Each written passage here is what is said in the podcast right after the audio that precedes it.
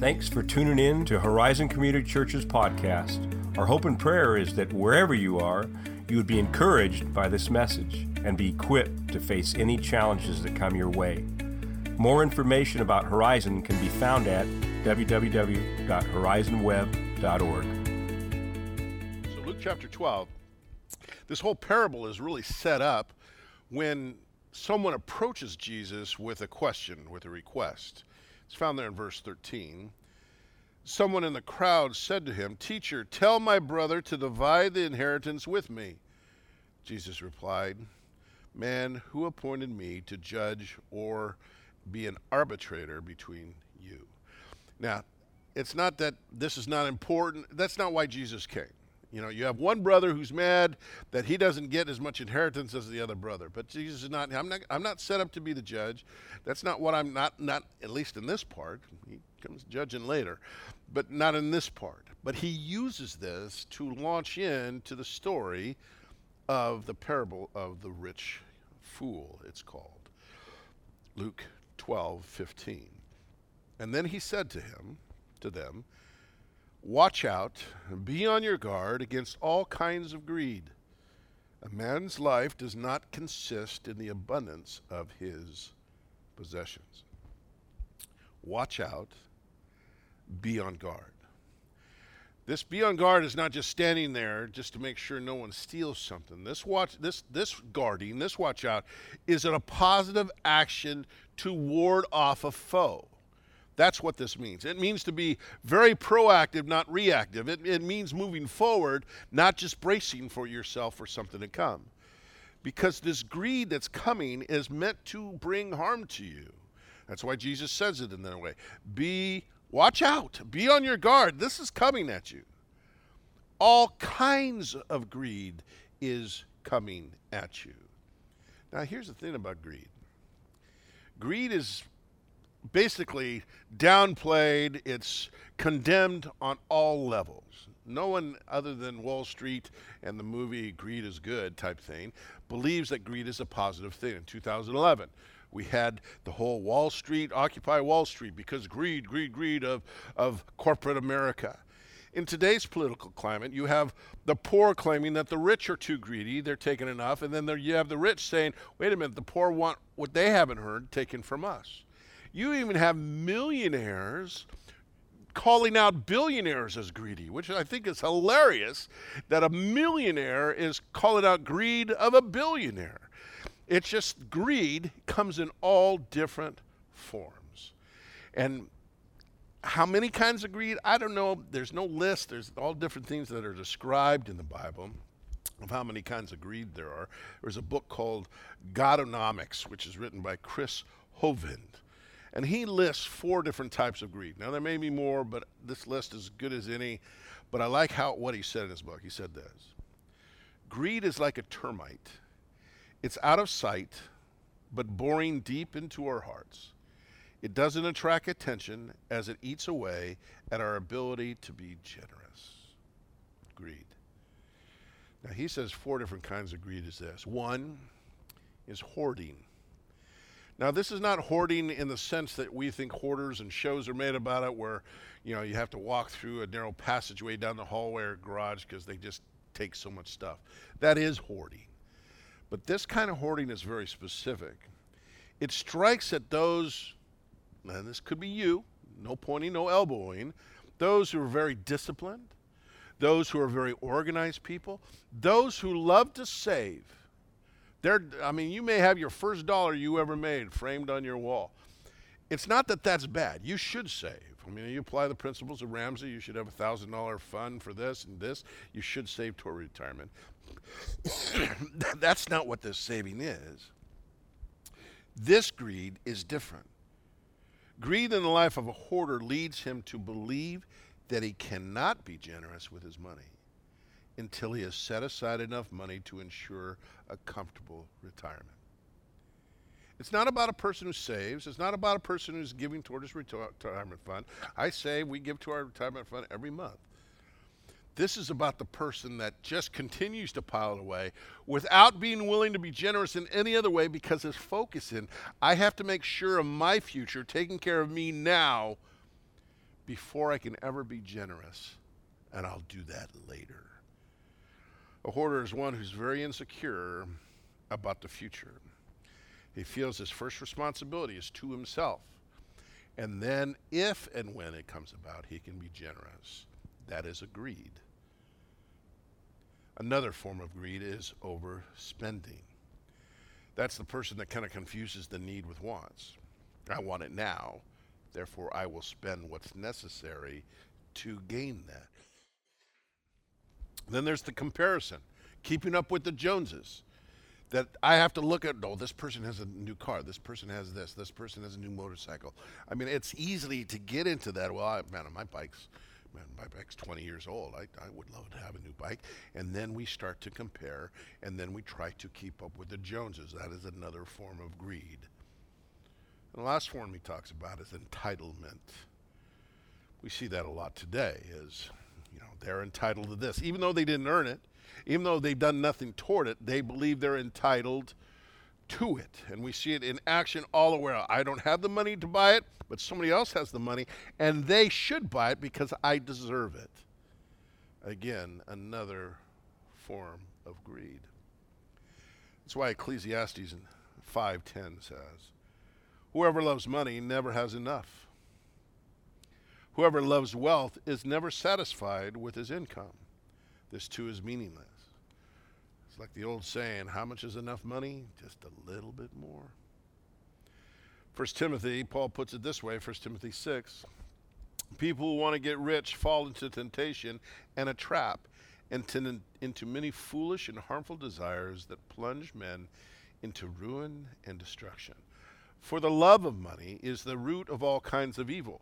It's not money that's evil, it's the love and what it can bring upon you. Some people eager for money have wandered from their faith and pierced themselves with many griefs. And now, what, what Jesus is going to do, he's going to use a story. He's going to tell this because he says, guys, you got to watch out. You have to watch out and guard yourself against this greed because he says, a man's life does not consist in the abundance of his possession. A man's life. Now, there's two words in Greek for life. One is bios, which basically means living, organic. You're not dead, it's life, it's biological. The other is Zoe, which means, and which is the word Jesus uses here satisfaction, fulfillment, enjoyment, meaning, and purpose. Life. All that makes life worth living. Jesus is saying, man's life, all that makes life worth living, is not con- consistent in his abundance of possessions. That's why Jesus came. John 10:10. 10, 10. The thief comes only to steal and kill and destroy. I have come that they may have life and have it to the full. it does not consist in the abundance of possession. Abundance means more than enough. If we define life as the acquisition of material possessions, that this is what it's all about. We fall into one of the deadliest sins of where we we're basically serving the creature rather than the creator. We begin to serve money rather than God. Now Luke 12, 16 is where Jesus talks about the parable. The ground of a certain rich man produced a good crop. Now, rich man. This is not speaking against those who are rich. This is not what this is about, his richness, that he was a wealthy man. Money, as we said, is not evil. Money is basically paper and metal that we establish a value to. And how we use this money is what we then turn and value. What you do with your money shows what you value. I know what you value. Give me your checkbook, and I'll tell you what you value. Give me your bank statement. And those things that you put your money towards is what you value. Money is not evil, but it's what it can do to you that is. That's why, again, the main idea here is it's not about how much you have, it's what you do with it. Now, you may say, well, I'm not rich. I don't fall into this category. This par- parable is not about me. Guys, on a world standard, if you live on welfare, you are rich. So we all fall into this category. And it's not that he had a bad thing happen that his land produced a good crop. That's awesome. That's fantastic. Every farmer wants a good crop. My dad worked with farmers all the time. It's always great to have a great crop. It's always great that your business is prospering. It's great that you get a job promotion and all of a sudden you get a raise in salary. It's great that your investments are, are, are doing well. It's not speaking against those. This is not about the evil of what a good crop, financial blessings can do. It's what it does to us. Verse 17 says, Now he th- thought to himself, What shall I do? I have no place to store my crops. Great idea. You come upon a, more money than you knew that was coming. That's a great thing. You stop and think, What should I do with this? You start making a list, you consult, you do all those things. That's what you should do, but that's not what he did. Because where it goes there is verse 16. Then he said to himself, This is what I'll do. I will tear down my barns and build bigger ones, and I will store all my grain and my goods. And I'll say to myself, You have plenty of good things laid up for many years. Take life easy, eat, drink, and be merry. Four times, it's what my eight times, all about I, is about me, myself, and I. As an old poem goes, I had a little tea party this afternoon at three. 'Twas very small, three guests in all, just I, myself, and me. Myself ate all the sandwiches while I drank up the tea. 'Twas also I who ate the pie and passed the cake to me. He never saw beyond himself. It was all about him, what he could do. And we even see the first biblical storage unit, if you will, because I'll tear down all my barns, it said, and I will put all my grain in it and all my goods. All his stuff that he had been storing up. Truthfully, uh, guys, if we're honest, we all do that. If we're honest, I, I do that. Now, there may be some of you who never think about what I can do with this. Now, I made mention sometime last year that I've been working on an invention. I, I actually got a patent. So I have an official patent on something that I believe God gave me years ago, an idea. I've, we've worked on models of it. We're at, up to number seven now. And we're at that stage of do we produce this ourselves? Do we sell the idea or what? But I remember coming home with Olaf 5, the fifth prototype. And I set it on the table in the kitchen, and I looked at my wife and say, boom, I put it down and said, there's your beach house, honey.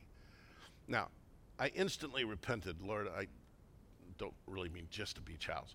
I mean, would I like a beach house? Would my wife love a beach house? Of course we would.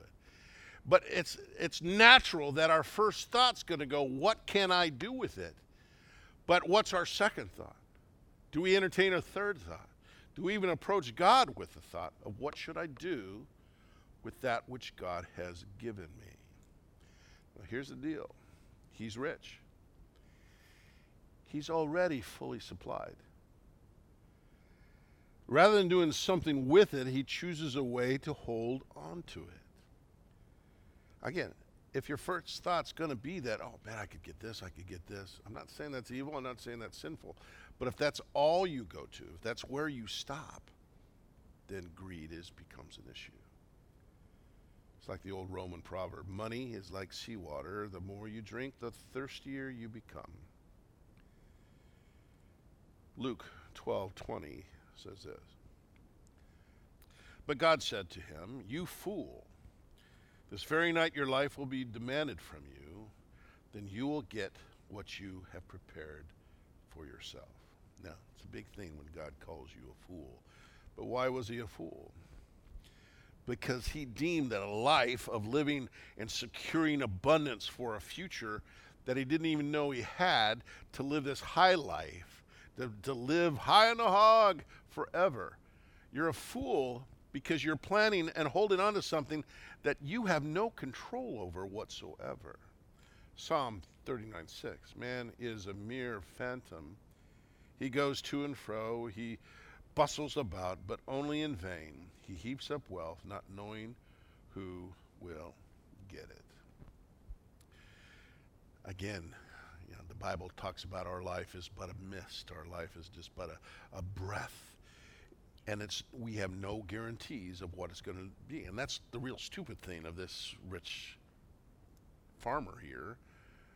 The rich man's assurance was in a future that he had no control over because God required his soul. There is going to be a day, people, that we will have to stand before God. It could be today, it could be many, many, many, many years from now. But that day will come when we, our soul, will stand before God and have to give an account. And this rich fool never saw beyond this world. It's like this epitaph on a tombstone. Here lies John Rackett in his wooden jacket. He keep, kept neither horses nor mules. He lived like a hog and died like a dog, and he left all his money to fools. It's not about how much you have, it's what you do with it. Verse 21, the parable closes this way This is how it will be with anyone who stores up things for himself but is not rich toward God. Rich toward God. Now, what does it mean to be rich toward God? It's the opposite of laying treasures for yourself in heaven, that's for sure. It's the opposite of treating money as though it were just to gain things and not to be rich towards God. It means counting God as greater riches than anything on this earth. It means earthly riches is how we show how much we value God. The issue isn't that man's fields, the issue isn't that man's fields prospered. That's not the issue here. The issue is that God ceased to be his supreme treasure. So, how do we guard against the hazard and maximize the helpfulness of money? How do we be proactive and not reactive? John Piper uh, gives a list of a few things here. I love what he says. First, read, study, and see how God is the ultimate treasure we should seek. Again, drumbeat that I'm going to keep pounding. You got to be in the Word. That's going to influence. That's going to affect. That should help us in our actions toward things. It'll help us see what Paul writes in Philippians 3:8.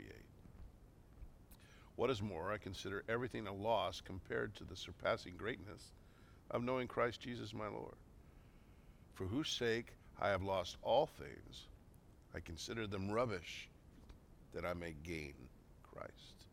The second thing is to pray. Pray that this would free us, this knowledge of who Jesus is. When we read the scripture, pray that it'll free us from the love of money. Because, guys, that's never really going to go away. It's always going to be a struggle. That's why be proactive, be out there ready. It's going to come at you one way or another. All of a sudden, one day you're here, and next day you're you're flush, man. Everything's going fantastic. So be aware, be on your guard. Pray that this knowledge is going to help you with your love of money. Now, some of you are more bent to that than others. Some of you, God blesses you, touch it, it turns to gold. Fantastic. The thing is, the danger of that which it creates is the ability to gain more stuff and leaving God at the wayside. Number three, put your trust in God's promises for every need to be met, because that's what He does promise. He promises He will meet our needs. Philippians 4:19. And my God will meet all your needs according to his glorious riches in Christ Jesus. 2 Corinthians 9 8. And God is able to make all grace abound to you, so that in all things, at all times, having all that you need, you will abound in every good work. You have all that you need, therefore, you can supply the works of God. That's why the fourth point here set aside regular giving to the church and to mission efforts. Guys, I do not apologize for the fact that when we ask, guys, if this is where you hang out, if Horizon is your home, you need to support this this place. You need to give on a regular basis. It's how you keep the lights on. It's how we produce videos. It's how we're online. It's how we have staff. It's how we meet needs. It's how we have youth programs. All of that comes from regular giving. So if this is what you call your church home, you need to give to that. But you also need to be in a place where you can give to other mission agencies. I give to Horizon but I give to several different missions agencies that we go. Like I said, we sponsor World Vision Kids. We always are looking for opportunities of where to put our money. And that is how I keep things in perspective. When God gets the first fruits, it's not a talk about tithing, but when I choose to say, God, this is this is all yours anyways. It's all God's 100%. I'm just saying, God, I'm giving you this, and always looking opportunity to give more. And lastly, put protections in place against bigger barns and turn the pros- prosperity into blessings. If all I'm about is building bigger, bigger, bigger, now there's a reason to go bigger. There's a reason to do those things. But it's back to the why. Is it for me? Or is it that I can produce more prosperity to help out in different efforts in the th- kingdom of God? It's all about my attitude toward those things. And Jesus tells this parable. Jesus, it's kind of like a wake up call. It's you snooze, you lose. Because there is going to be this day of reckoning. There is going to be an account that we're going to have to be given. Are we in a place that we're taking the blessings that God has given us and seeing how we can use them for his blessings. Now, he may say, you need to purchase this, you need to buy this, you need to have a house, you need to have a car, but then it's back to, well, which car, which house? I've got to ask those questions and seek the guidance of God because I do not want to be defined by my possessions. And that's what the point of this parable is. We've talked about this term practical atheism. Practical atheist is basically someone who believes that God exists but doesn't live, live like he exists at all. Well, he says God is there, but you couldn't tell that by where he spends his time, where he spends his energy, where he spends his talent, or where he spends his money. Our challenge during this whole chosen is how can I live in such a way that where God is meeting my needs, in order that I can turn around and meet the needs of others. And my hope is, is that someday, as we stand before Him, that's what Romans 13:11 says, and do this, understanding the present time. The hour has come for you to wake up from your slumber, because our salvation is nearer now than when we first believed. The day of reckoning, when we stand before God, whether we die and stand before God or He ushers us up in heaven. So wake up to that fact. Quit sleeping. Quit hitting the snooze button, and I'll get around to it later, and realize how can I live today that will impact for the kingdom of God tomorrow. It's not about how much you have, it's about what you do with it. Guys, next week we're going to have Chad come and share. You do not want to miss that. And I encourage you, even as you break this down in your small groups and talk about it, begin to look at yourself. Am, do I fall into the category of that rich fool who just keeps storing it away for that rainy day when I'm going to retire and I'm going to move here and I'm going to do that? I'm not saying it's wrong to think about that then. I'm 62. I think about that stuff. But if that's all I'm thinking about, of just retiring on some beach or up some cabin someday and not thinking about the kingdom of God, that's where God steps in and says, Don't be a fool. Because someday we're going to give an accounting, a reckoning for how we live this life. And part of that is how we spend our money, what we, we did with the stuff that He gave us. And so let me encourage you as you work back through, work through your notes and look through this. Which one of those places am I greedy at? Is it hoarding? Is it comparing? Is it do I believe I'm entitled? I mean, where is greed attacking me today? Be on your guard. Be proactive. Realize it doesn't go away.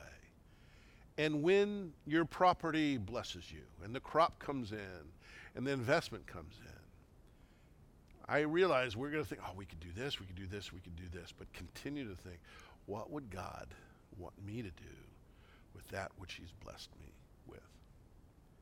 Guys, God bless you. Have a fantastic day.